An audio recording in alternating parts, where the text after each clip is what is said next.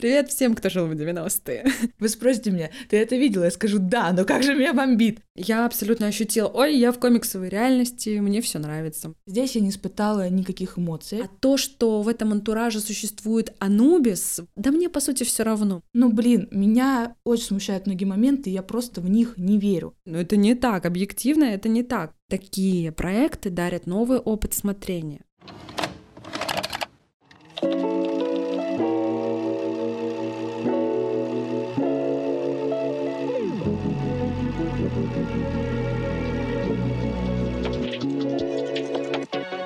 Друзья, всем привет! С вами подкаст «Ты это видела?» и я сценаристка Ирина Романова. Меня зовут Элина Жукова, и я режиссер. И вы слушаете наш подкаст, где мы обсуждаем фильмы через призму хейтерских комментов. И делаем мы это потому, что очень хотим справиться со страхом, ведь в хейте и в воспринятии хейта есть и какая-то частичка страха. Так вот, когда мы обсуждаем и немножко даже развенчиваем хейтерские комментарии, мы таким образом боремся с тем страшным, что есть в нашей жизни. Или просто боремся со стрессом, накопившимся от просмотра фильма, который да.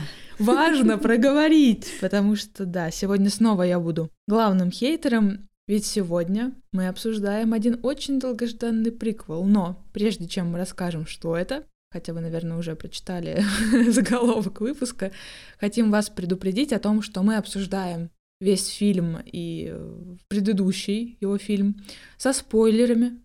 Поэтому, если вы не смотрели, и вам важно узнать всю историю без спойлеров, то мы сначала рекомендуем вам посмотреть все-таки фильм, а потом уже вернуться к нашему разговору. Хотя на самом деле в том фильме, который мы обсуждаем, наверное, спойлеры это не самое страшное, потому что как раз-таки э, больше вопросов может возникнуть к некой недосказанности, которая в этом фильме может присутствовать, потому что конструкция у него непростая, но об этом мы поговорим немножко позже. Да, если что, мы расскажем вам, где взять э, хотя бы часть этих недостающих ответов. Потому что сегодня мы обсуждаем фильм «Гром. Трудное детство». Историю, как обычный школьник превращается в того самого неутомимого Игоря Грома. И это приквел фильма «Майор Гром. Чумной доктор». Ты знаешь, мне кажется, что это может звучать с фанфарами. Фильм «Гром. Трудное детство». Приквел того самого майора Грома. Чудной доктор. Фильм, который просто взорвал весь 2021 год. Это стал главным событием лета или конца весны 2021 года. Началась громомания. У фильма «Майор Гром. Чудной доктор» своя такая драматичная история, потому что сначала Фильм не очень успешно изначально прошел в прокате в кинотеатрах, потом он появился на стриминговых сервисах, появился на Netflix, и произошел буквально взрыв. То есть настолько была волна фанатской любви, заинтересованности и к этому персонажу Игорь Гром в исполнении Тихона Жизневского, и вообще к этому комиксу, который сейчас, вот именно комикс «Майор Гром» с этим названием, сейчас он существует в восьми частях. Это комиксы издательства Bubble, это их оригинальный контент, это прекраснейший комикс. Сейчас вышла уже плеяда комиксов под названием «Игорь Гром».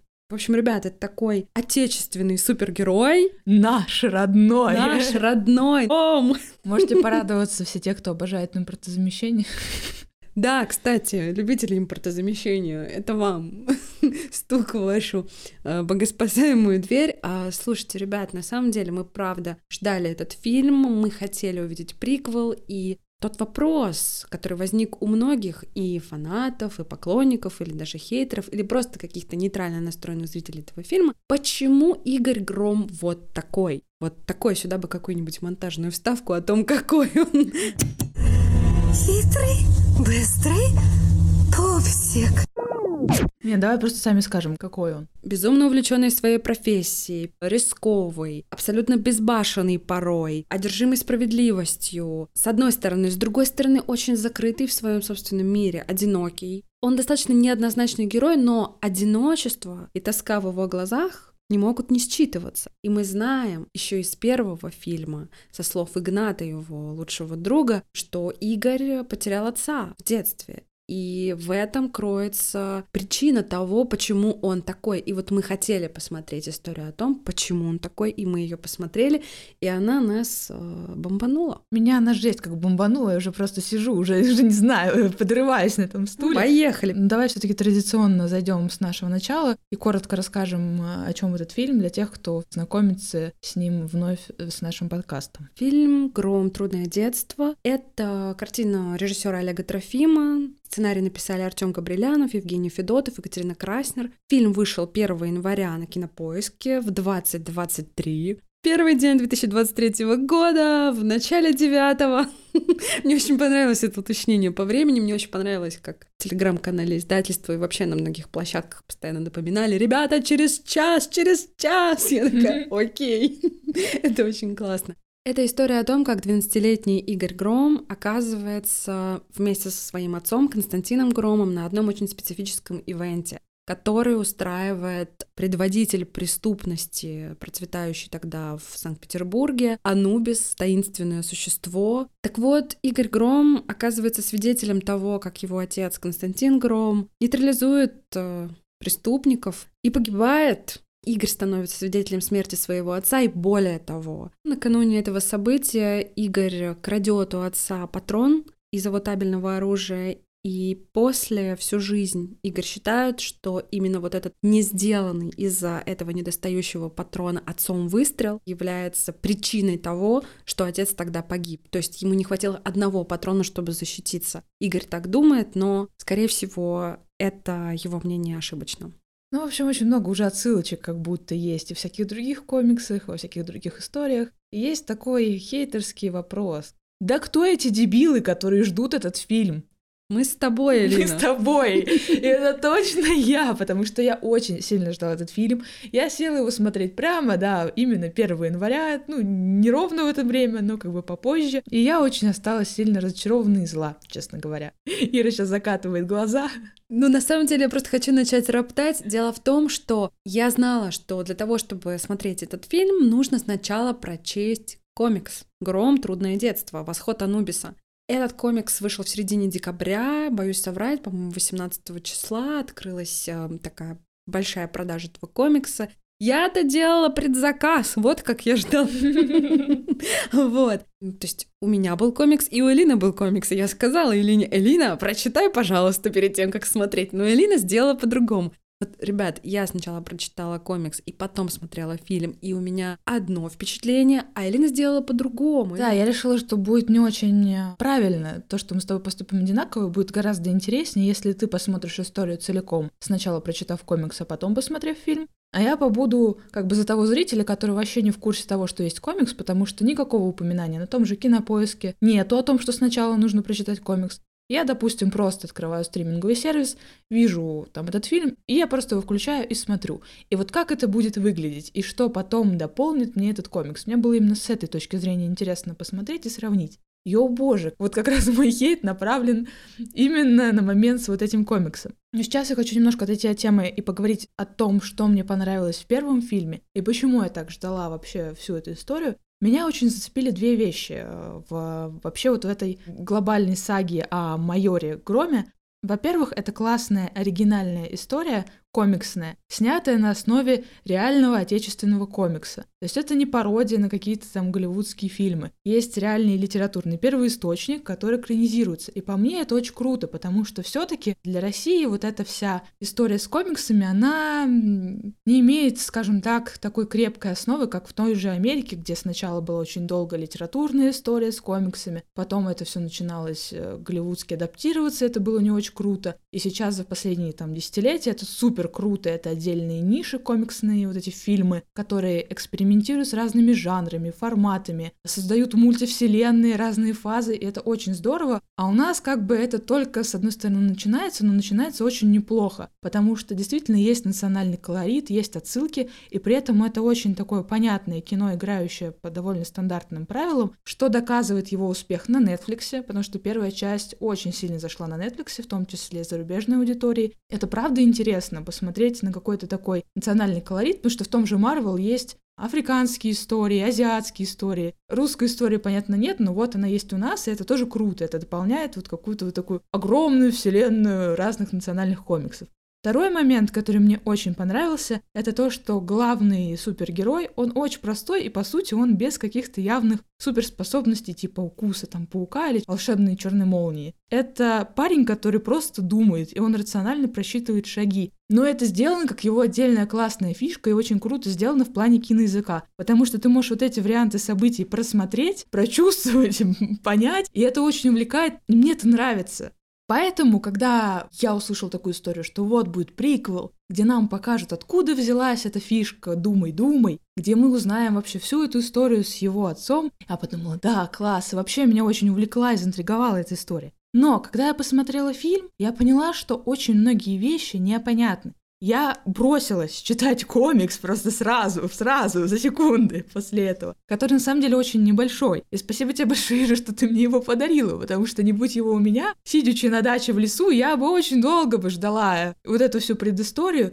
И комикс открыл для меня многие пробелы, которых не хватило в фильме. Но все равно остались моменты, которые не закрыты, и которые меня очень раздражили и разозлили. Я понимаю, что, с одной стороны, это очень круто, и это правильно, когда к фильму предлагается грамотный, правильный промоушен с дополнительными материалами, с какими-то статуэтками, фигурками героев, с какими-то классными вложениями. Но сделать предфильме, реально засунуть часть фильма, которая важна для фильма, в отдельный комикс, который ты должен еще как-то где-то отдельно купить и заказать, а доставка Яндекса, где его в супер наборе предлагают привезти вам домой, работает не во всех городах России, хочу сказать. Мне обидно, мне просто обидно, что рассыпается все-таки эта история немного. Я очень расстроилась, и я хочу хейтить. Поэтому, Ира, быстро перехватывай микрофон, а то сейчас мы все тут умрем. Слушай, ты знаешь, а, ты сейчас сказала очень важную вещь о том, что на первый взгляд у Грома нет никакой суперспособности. Дело в том, что вот это событие, потеря отца, это вот как бы формирующее событие его жизни. То есть, по сути, его суперспособности, вот это вот его пресловутое «думай-думай», вот это его принципиальность, это его какая-то сверх-супер-смелость, которую он абсолютно копирует у своего отца. И вообще весь его образ, как он выглядит внешне, все это скопировано с его отца, который, ну, примерно в таком же формате существовал, но только Гром, по-моему, не курит. Все-таки э, вот это его суперспособность, она идет от ситуации с отцом. И вот отсюда берется, собственно, фабула этого фильма, да, мы хотим увидеть, как этот мальчик взаимодействовал со своим родителем, со своим отцом, что произошло. И даже несмотря на то, что, как ты говоришь, история рассыпается по разным причинам, которые мы сейчас будем обсуждать, все-таки главное событие что же происходит между двумя этими людьми, Игорем Громом и Константином Громом, в этом фильме показано. И, на мой взгляд, показано достаточно исчерпывающе. Вот именно контакт этих двух людей, их любовь друг к другу, их, с одной стороны, невозможность быть все время ну, в такой плотной спайке, да, потому что у Константина Грома есть работа, в которую он влюблен, в комиксе есть описание персонажей, и есть такая фраза, что Константин Гром — это суровый полицейский, готовый жизнь положить ради поимки преступников, женат на работе. Вот женат на работе. Мы не видим маму Игоря Грома, мы не видим жену Константина Грома. Мы... И это вопрос, куда дели маму? Если она их бросила, это одна история. Если она умерла, это другая история. Если он какой-то приемный ребенок, это третья история. Но сам факт того, что нет жены, а мы при этом видим параллельно семью Прокопеныча, Федора Прокопенко, друга и напарника Константина Грома, который впоследствии становится как бы таким, а, ну, названным отцом для Игоря. Он становится его помощником и всячески его поддерживает. Так вот, у Прокопенко как раз-таки гармоничная семья, у него есть любимая жена, и мы как бы хотим, чтобы такой же баланс был и у Константина, и у Игоря, но этого не происходит. Получается, что если человек женат на своей работе, значит, какая-то огромная ну, дыра есть в нем, дыра в его жизни, что ли. Ребенок не может заполнить этот пробел. И получается, что именно в своей работе Константин Гром ищет какую-то опору, да, основание для своей жизни. Кроме этого, мы узнаем, что они живут в антураже 90-х, когда страну штормит, когда безумная турбулентность, когда жизнь и безумно яркая, и безумно опасная. И с учетом того, что Константин Гром — это полицейский, он максимально вовлечен в самые опасные моменты. А с учетом того, что он еще и принципиальный полицейский, он просто не видит смысла для себя избегать каких-то пиковых опасных ситуаций. Так вот, есть такой комментарий. Сценарий и персонажи — абсолютный бред. Непонятное разбитие фильма на части. Без них ничего бы не изменилось.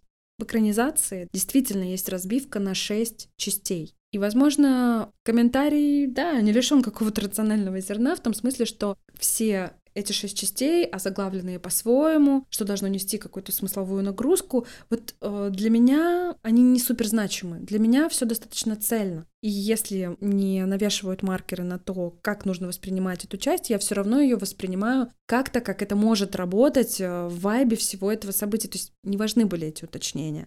Но дело в том, что по комиксовому канону разбитие приветствуется, потому что, конечно, «Гром. Трудное детство» мэчится с «Бэтменом годом первым Фрэнка Миллера и Дэвида Мацукелли. Там тоже есть вот эта вот разбивка по дням, по времени года, что-то происходит э, в один день, что-то происходит во второй день, и это больше ориентирует читателя и зрителя, в общем-то. Мне «Трудное детство» реально напомнило работы Фрэнка Миллера, например, «Город грехов», и сложно не считать вот в этом вайбе того, что все герои «Трудного детства» а, одержимы любовью к Петербургу, и все хотят этому городу добра. У героя Фрэнка Миллера в «Бэтмене годе первом» комиссару Джеймсу Гордону принадлежат слова о том, что он хочет, чтобы Готэм был счастливым городом. А в «Городе грехов» другим героям принадлежат высказывания о том, что абстрактный город должен быть счастливым, и они готовы в это вложиться. То есть комиксовый вайб а, его невозможно не считать, и комиксовый канон здесь важен. И вот эта вот разбивка и фильма тоже на отдельные главы смысловые, которые так или иначе мэчатся с какими-то знаковыми, э, ну, либо фразами, да, либо отсылками к 90-м, это классно, но мне как зрителю это, в общем-то, ничем не помогало. Возможно, это работало только на то, чтобы я абсолютно ощутила, ой, я в комиксовой реальности, мне все нравится, мне окей. Знаешь, мне очень понравились визуально, как были сделаны вот эти анимационные ставки, понравились вставки, когда вот эти анимешные мультики появляются, которые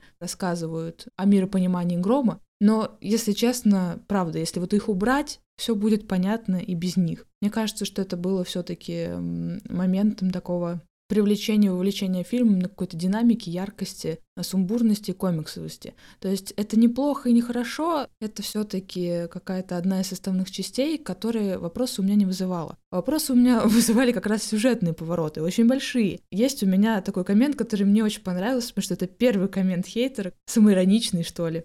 Нет, можно снять дешевое кино, но для этого нужно придумать интересный сюжет. А что здесь? Его нет. Он примерно такой же никакой, как этот мой отзыв. Обычная вода. Нет никакой детективной истории. Герои большую часть времени просто перемещались без дела, а потом каким-то образом все попали в финальную сцену. Если честно, я даже не уследил за ходом мысли, как они там все вместе собрались и для чего. В общем, если вам понравился мой отзыв, то фильм примерно такого же уровня. Неужели вы хотите такое смотреть? Я бы не стал.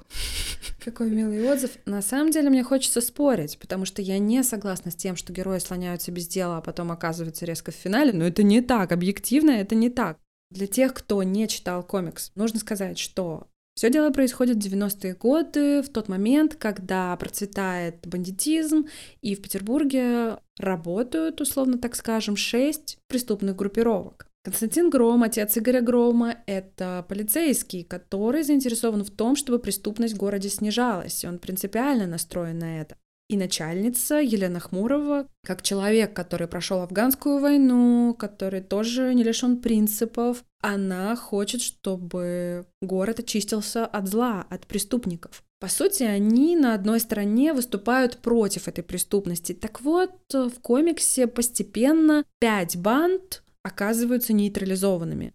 Их нейтрализует страшный, таинственный Анубис, восход которого должен произойти, и мы его обязательно увидим. И мы в фильм заходим в момент, когда нейтрализуют шестую банду детей Армана на этом складе, где в какие-то банки с огурцами закладываются какие-то наркотики. То есть, ну вот что-то такое происходит. Потом мы видим Константина Грома, который вместе с Федором Прокопенко допрашивает одного из бандитов из банды Дети Армана. И вот с этого мы заходим в повествование фильмовое. Я считаю, что детективная составляющая в этом фильме, относящаяся к Анубису, я знаю, что ты будешь со мной обязательно спорить, я очень уже этого готова. жду. Да подожди! Уже готова, уже готова. А, так вот, детективная составляющая, она не самая главная.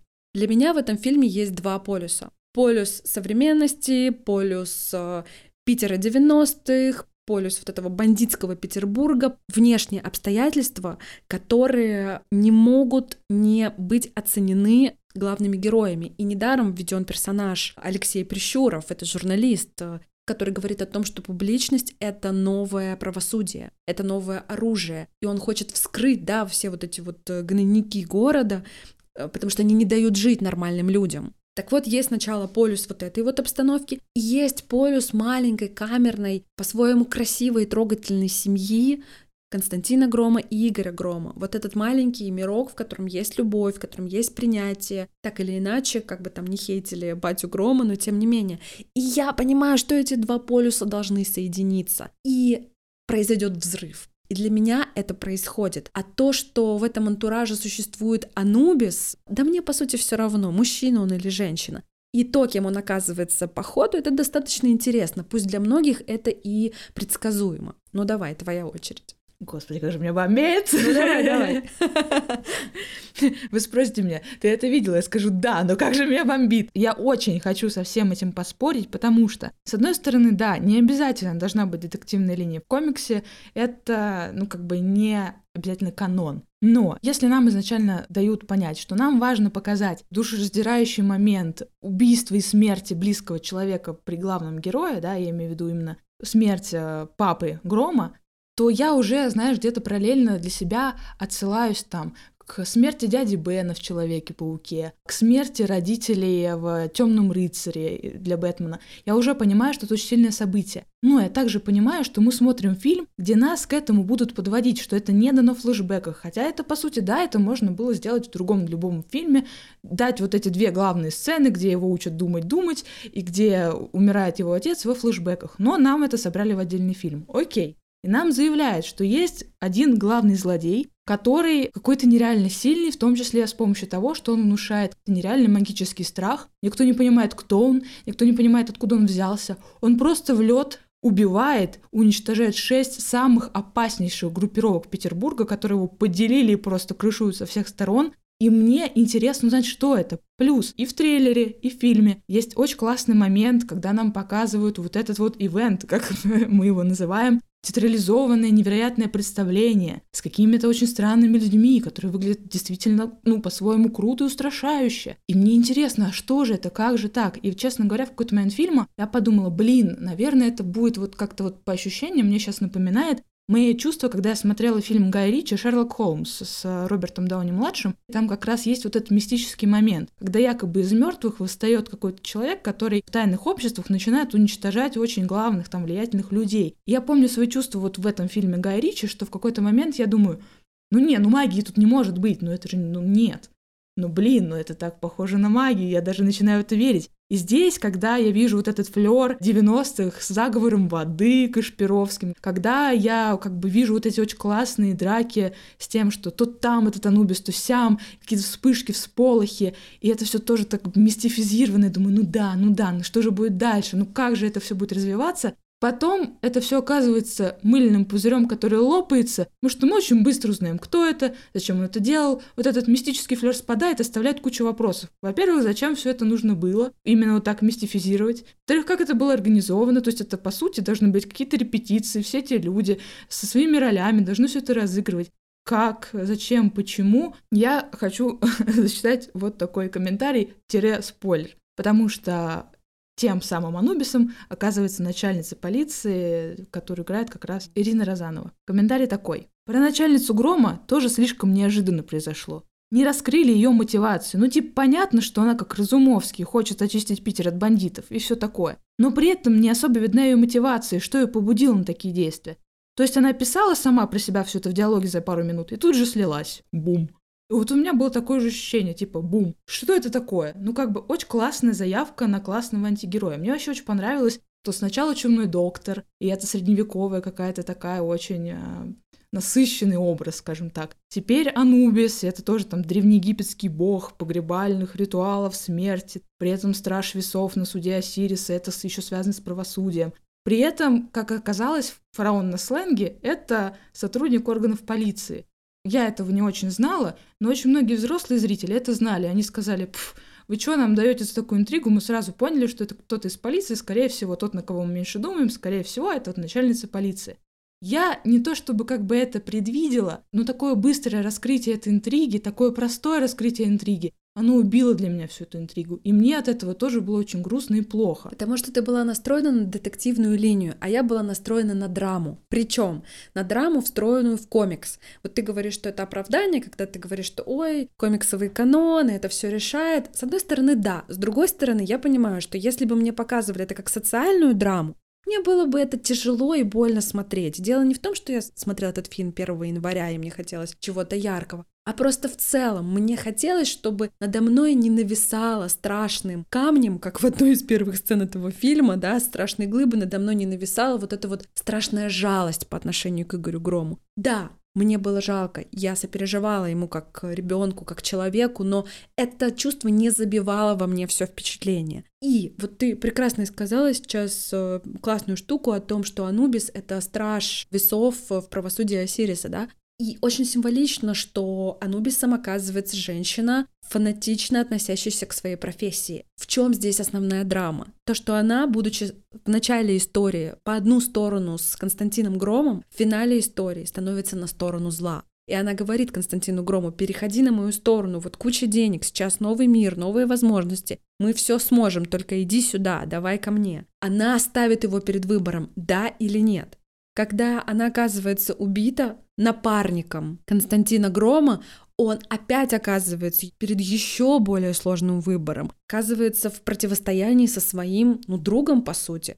Пусть э, Юрий Смирнов в исполнении Данила Воробьева, он такой как бы неформальный, смешной, как будто бы легкий такой персонаж, и мы не воспринимаем его как какое-то зло. И когда он становится на сторону этого зла, мы оказываемся в растерянности. Другой вопрос, что нам, может быть, не хватает времени для проживания этого, а формат комикса нивелирует саму драму. Но тем не менее, Константин Гром два раза подряд лишается каких-то основообразующих для себя людей это начальница принципиальная и друг, который под прикрытием работал э, в рядах э, вот этого преступного сообщества, будучи при этом полицейским. И понимаешь, для меня вот сам драматизм этой ситуации, сам драматизм того, что Константин Гром ни при каких обстоятельствах не смог бы поступить со своими принципами. Я уже говорила в начале обсуждения, что для него следование принципам, да, это некая жизненная основа, потому что, ну, огромная какая-то пустота сияет в его жизни. И по сути, вот эта сцена — это история о том, что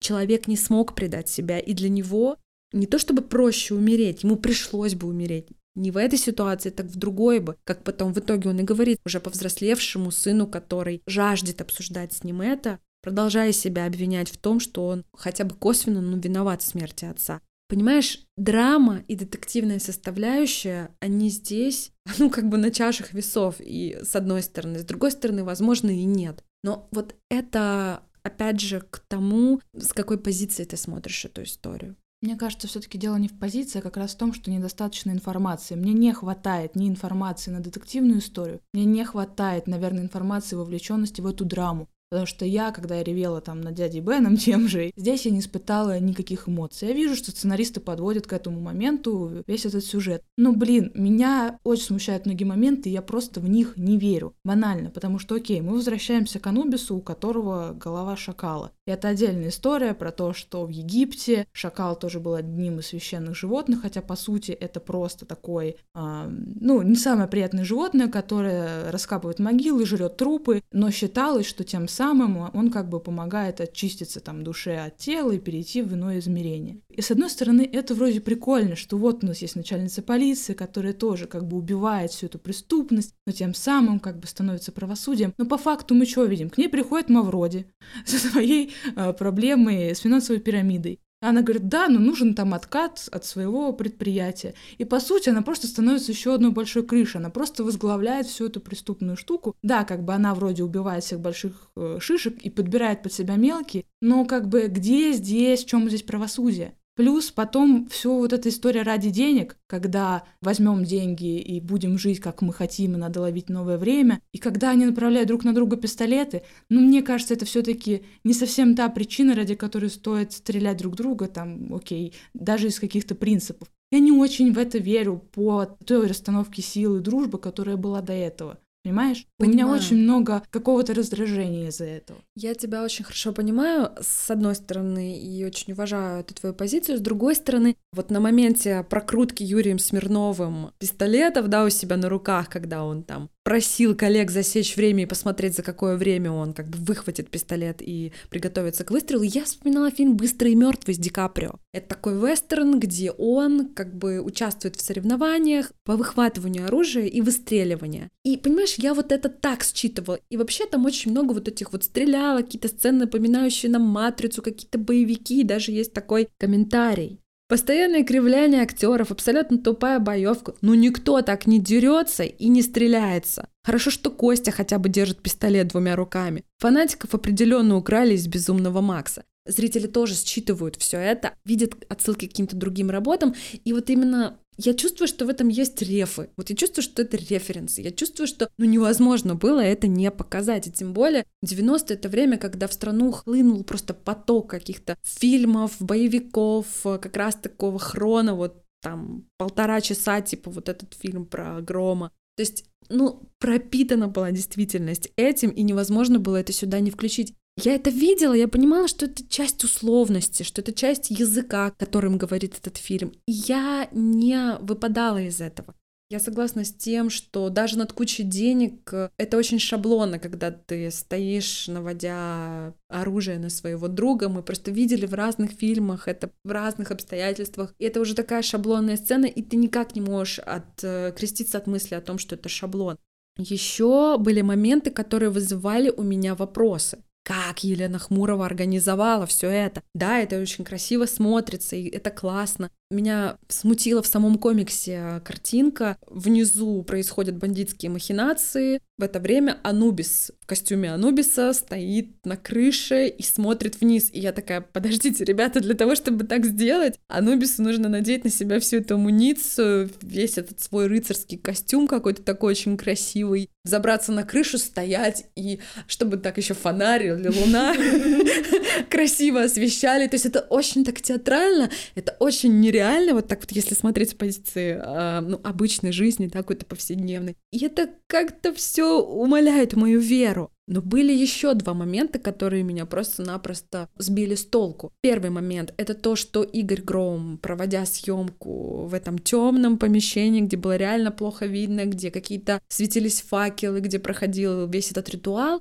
он, снимая на камеру все, что происходит, зумирует, видит руку своего отца, на которую он накануне большим розовым маркером сделал крестик, причем этот маркер не фосфорицирующий. Не было отсылки на то, что он фосфорицирующий, ребята. Обычным розовым маркером. У меня в детстве такие маркеры были. Но понимаешь, если бы я нарисовала что-то на руке в потемках, никто бы ничего не смог рассмотреть. И второй момент, когда Константин Гром, будучи одурманен наркотиком, который мы видим и в начале фильма, в финале фильма, он слишком быстро приходит в себя, потому что авторам нужно, чтобы он пришел в себя слишком быстро и дальше отыграл, да, прожил все то, что должен прожить и погиб. Вот, понимаешь, вот эти вот три момента, они меня просто выносили. Согласна. Еще меня убило то, что он быстро отходит от этих наркотиков, которые ты тоже не понимаешь, ну, типа, что, откуда, зачем, как это все использовалось. И он узнает ее по запаху духов сквозь этот наркотический туман. Он все-таки унюхал. Я не знаю, чем он там пшикается в самом начале. Он такой, я понял, что это вы, потому что вы душитесь там этой штучкой. Я такая, серьезно? И то, что, блин, часть классной истории про Афган, вот это тоже хорошая фишка, реально хорошая фишка для персонажа. Почему она есть только в комиксе? Почему? Ну, я думаю, что да просто надо приучать людей к тому, что комиксы надо читать. Огромное количество читателей обесценивают комиксы, считая это чем-то вторичным. Я уже говорила об этом в нашем выпуске о Бэтмене. Ребята, послушайте, пожалуйста. Огромное количество людей просто не имеет опыта чтения комиксов и наслаждения комиксами. На самом деле это очень здорово, когда у тебя в руках какой-то осязаемый комикс, приятный на ощупь, с прекрасными рисунками, и тебя заражают э, волна эмоций, заражает волна интересных событий, которые внутри происходят попробуйте, откройте для себя мир комиксов и как раз-таки огромный респект создателям за то, что они вот популяризируют, да, комиксовую культуру в России. Понятно, что это их продукт, понятно, что это промоушен, но тем не менее, комикс-то классный, и действительно очень многое в комиксе проговорено. Но опять же, такие проекты дарят новый опыт смотрения. Но все-таки я думаю еще, знаешь, о том, что надо об этом предупреждать. Может, вот если бы ты мне подарил на Новый год комикс, где написано, что это предфильме, я бы об этом и не знала. И на стриминговых сервисах это никак не указывается, к сожалению. И этот опыт смотрения, мне тоже надо про него еще как-то узнать. Ну, согласна. А еще есть э, такой хитрский коммент, ну, меня это просто позабавило сравнение. Квартира Грома и его сына – это полный бред фантазии. Как будто там сумасшедшие бабки, таскающие в дом мусор с помоек жили. Но неужели мент и его сын, который, кстати, умный и хорошо учится, не в состоянии поддерживать порядок? Вот что говорить про художественное воплощение этой вселенной, вот тут у меня как раз вопросов вообще нет. Мне, наоборот, очень понравилась эта холостяцкая хата с полностью разбросанными вещами, с какими-то там детальками а-ля 90-е, пультик э, завернутый в пакетик, Плюс это же еще очень классная отсылка к первому фильму, где мы знаем, что Гром живет вот в этом лофт-пространстве, классном для нас сейчас, с вот этим нереальным окном панорамным. Угу. Но это круто, и здесь у меня это не вызывало никаких противоречий, хотя я, когда читала хитерские комменты, я нашла просто кучу, кучу там, знаешь, как будто кадры с лупой разбирали, такие, а вот это было не так, а вот это вот надо не так. И, например, такой комментарий.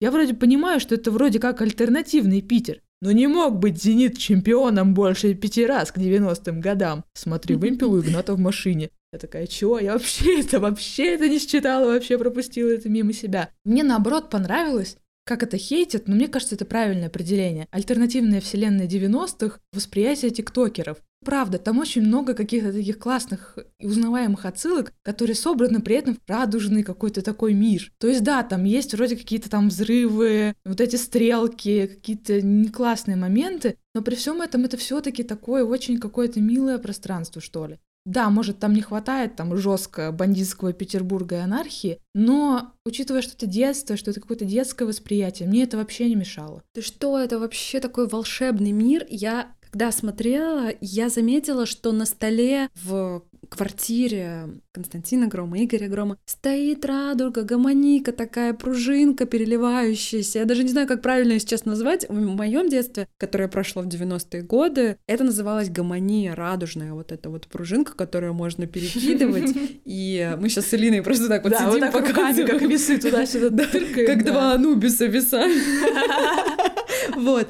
Это такая милая деталь, это значит, что Гром купил ему эту пружинку где-то в переходе, постарался и так далее. Ну, может, конечно, Прокопенович подарил, но я думаю, что все таки батя ему купил на свою зарплату, вот. Конечно, эта квартира, она выглядит как абсолютно волшебное пространство, и она по-своему уютная. И тот вид из окна, который открывается, и само окно, и все это. И, конечно же, мы по чумному доктору помним эту квартиру, в которую Гром приводит э, свою любимую девушку Юлю Пчелкину, которая, ну, впоследствии станет его любимой девушкой. В тот момент, когда он ее приводит, он ей предлагает кипяток, потому что у него даже чая дома нет. И, кстати, очень классный момент, когда мы видим в трудном детстве, что батя достает э, коробку с чайными пакетиками, уже использованными, и еще раз их заваривает. Вообще в этом фильме очень много классных таких моментов, каких-то замечаний. Например, я просто упала в хорошем смысле этого слова, когда увидела, что у Игната в этом его фургончике картриджи для приставки. я вообще, я просто мечтала о приставке, когда была ребенком, у меня ее так не было, безумно обожала приходить в гости с родителями к кому-то ну, родители там идут на кухню, а я иду к детям, и мы заряжаем приставку, они вставляют вот этот желтый оранжевый картридж, мы играем в Марио, все так хорошо. Блин, там так много вот этой ностальгии по детству теперешних 30-летних. Вот, ну, я не знаю, это действительно яркое время. Не скажу, что 90-е какое-то супер-пупер любимое мной конкретное время, но тем не менее, по-моему, яркость, сочность и все самое ну, хорошее и цветное в этом фильме вот из этого времени точно есть, как по мне. А еще мне очень понравилась вот эта вот отсылка к персонажу журналиста, когда он в какой-то момент берет микрофончик и такой «снимай, снимай», и, и излетает просто в сюжет, начинает зачитывать там вот этим своим журналистским голосом. Я не жила в 90-х, я ребенок двухтысячных, но все равно какие-то вот эти отсылки с э, Коневским и потом обыгранные всяко разно Лапенко журналюгой. Я считала, это было прям здорово и классно, и мне понравилось, что использовали еще ВХС, по-моему, это была съемка, mm-hmm. на вот эти все старые носители. Это здорово, это прям расширяло как-то визуально, в том числе этот фильм. Слушай, ну не просто визуально расширяло, но еще и в сердце попадало какой-то такой ну, небольшой занозой, что ли, потому что я считала Влада Листьева сразу еще в комиксе, в Алексее Прищурове, ну и в подаче Олега Ягодина тоже был какой-то вот этот вот, ну что ли, листьевский вайб, как мне показалось. Он погиб, да, был убит, когда я была ребенком, и это было какое-то громадное событие. Я была очень маленькой, но по фидбэку от взрослых, который витал, э, ну, вот вокруг,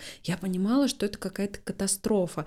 И тогда сам вайб публичности и журналистики, и того, что показывали по ТВ, это было, ну, совсем не то, что сейчас. И в этом фильме это тоже есть, там э, Прищуров говорит, вы будете помнить этот репортаж всегда, ну что-то такое.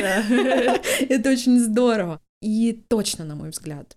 Ну, если возвращаться к бренду Абибас и Кока-Кок, я знаю, что хейтеры обвиняли режиссера в том, что он просто по правам не договорился. И отражая реальную ситуацию, он там просто это перефразировал. Хотя режиссер заявлял, что это все такой симулятор времени, где много всего разного понапихано, что создает такой убедительный, но в то же время прототип времени. Насколько я знаю, фильм снимался в 2022 году, конец зимы, начало весны, и режиссер рассказывал о том, как обескураженно, да, и жутко они чувствовали себя в конце зимы, опять же, и начале весны, и что съемки этого проекта как раз-таки вернули многих к жизни, дали опору и так далее. То есть, по сути, фильм сделан вот за ушедший 2022 год. По-моему, за столь короткие сроки это очень хорошая работа. Хотя, возможно, это очень поверхностный, конечно, критерий, так оценивать нельзя. Но опять же, я благодарный зритель. И э, мне нравится тот формат, в котором этот фильм э, попадает э, ну, сначала в руки зрителя в виде комикса, а потом в сердце зрителя, ну или в голову, или куда еще может попасть хороший фильм. А еще он попадает в уши, в уши. Добавлю вам еще говнишко на фильм. Опять? Опять снова. Итак, читаю коммент. Посмотрел я этот ваш фильм и хочу сказать, что он очень сильно переоценен. Актеры переигрывают, а у некоторых актеров плоховато с дикцией, из-за чего некоторые фразы тяжело расслышать. Школа Козловского. Перестань! Хватит уже! Да что такое? Эй! Закончили! Ну ладно, давай. Ну что сказать, было, было пару моментов почему-то опять-таки в каких-то коповских разборках. Ну, перематывала, перематывала, правда. Ну, блин. Слушай, я смотрела фильм два раза, тут с тобой соглашусь, какие-то вещи я поняла только со второго раза, вот именно в коповских разборках. Хотя я считаю, что Триумвират Прокопеныч, э, Смирнов и сам Константин Гром — это классно. Они все очень разные. Они э, как бы Три мушкетера. Три мушкетера. О, слушай, точно. Блин, как классно. Они реально крутые, но правда, порой, чтобы понять э, бубнёж э, Юрия Смирнова. Шок, это по-нашему. Нужно было вслушаться. Это очень смешной, кстати, момент. Привет всем, кто жил в 90-е. На самом деле это была реклама шоколадного батончика, по-моему, который назывался «Шок», и производился он фабрикой «Россия, щедрая душа, ныне живой и здравствующий». Вот.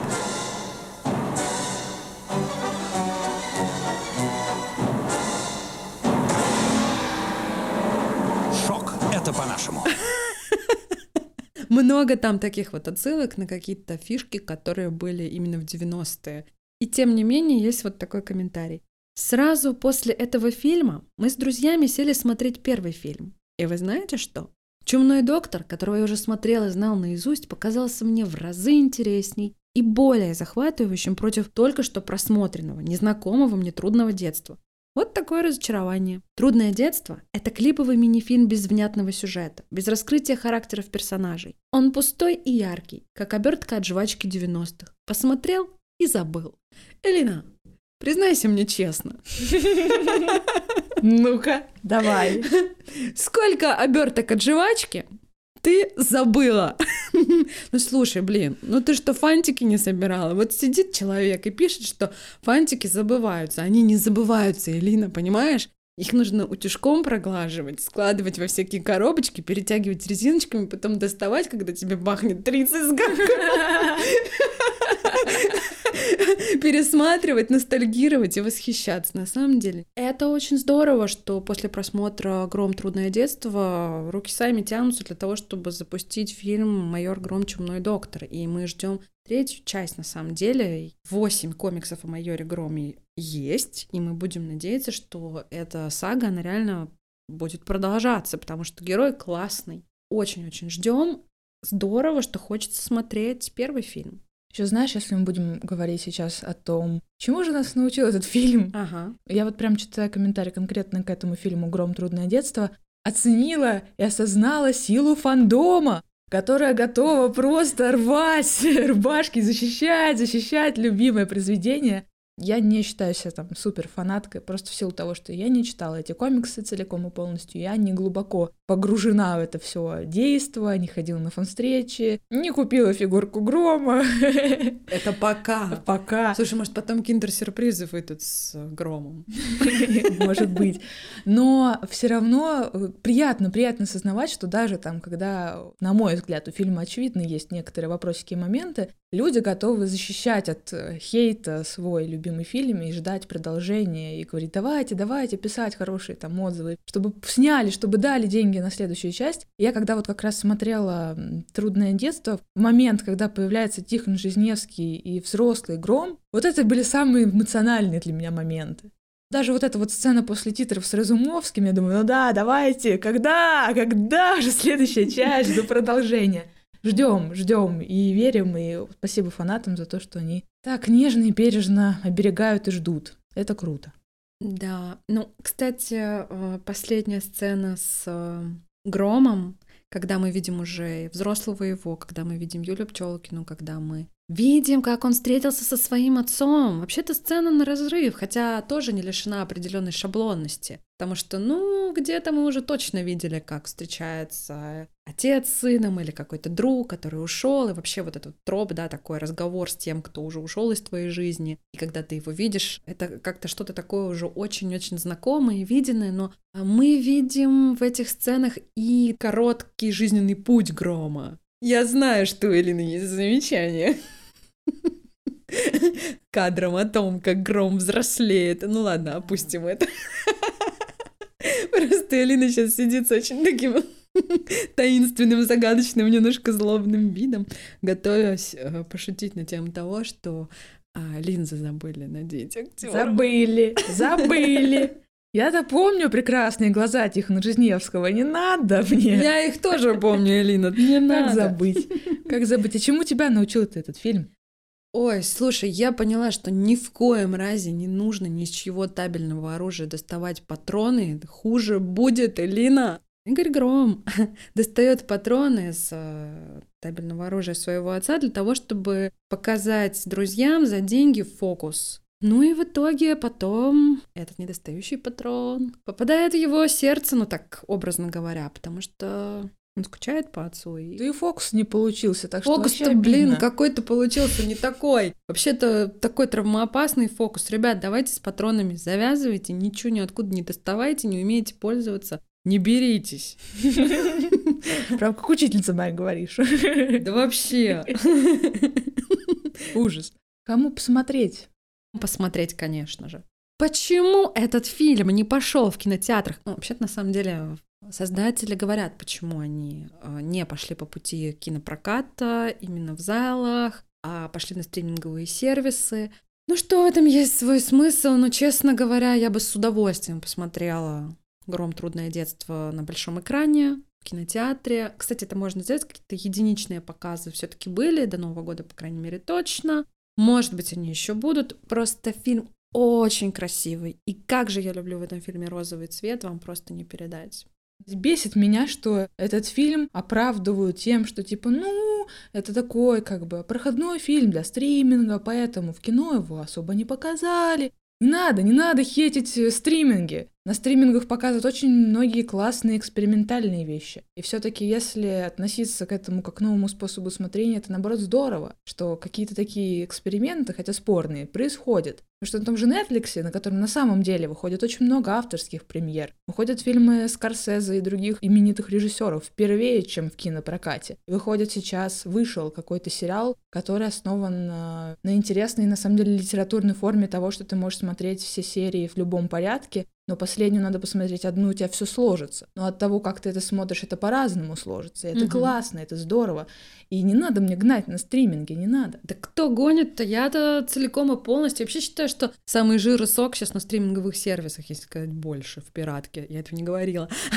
Вот, поэтому если вам интересно следить за развитием стримингов, и тем более российских, то как одну из вех я думаю, этот фильм можно назвать, тем более, что это отдельный проект кинопоиска, и можно поддержать в том числе их, если вы хотите, а можно просто посмотреть. Спасибо, что вы были с нами и дослушали мой хейт практически до конца. Подписывайтесь на нас. А где нас можно найти, Ира? Где на нас подписаться? На нас можно подписаться на Яндекс Музыки, поставив сердечко. Вы можете послушать нас в Кастбоксе, в Apple подкастах, Google подкастах. Можете зайти в ВКонтакте, там тоже есть раздел с подкастами, слушайте нас там. Еще мы есть на саундстриме и еще на разных-разных платформах. Пожалуйста, заходите в наш телеграм-канал, ты это видела. Еще у нас есть паблик в Инстаграме, ты это видела, мы напоминаем, что соцсети Meta запрещены в Российской Федерации. И если вдруг вы захотите поддержать наш подкаст, пожалуйста, заходите на Boosty, все ссылки будут в описании этого выпуска. Будем очень благодарны, если вы поставите нам сердечко, ставите нам отзывы или просто послушайте наши выпуски и расскажете о них друзьям. Будем просто очень счастливы. Следующий наш выпуск тоже будет не менее хейтерский. Потому что мы обсудим самый захейченный проект прошлого года. Да, обещанный второй спешл прошлогодний, вот он дошел до нас.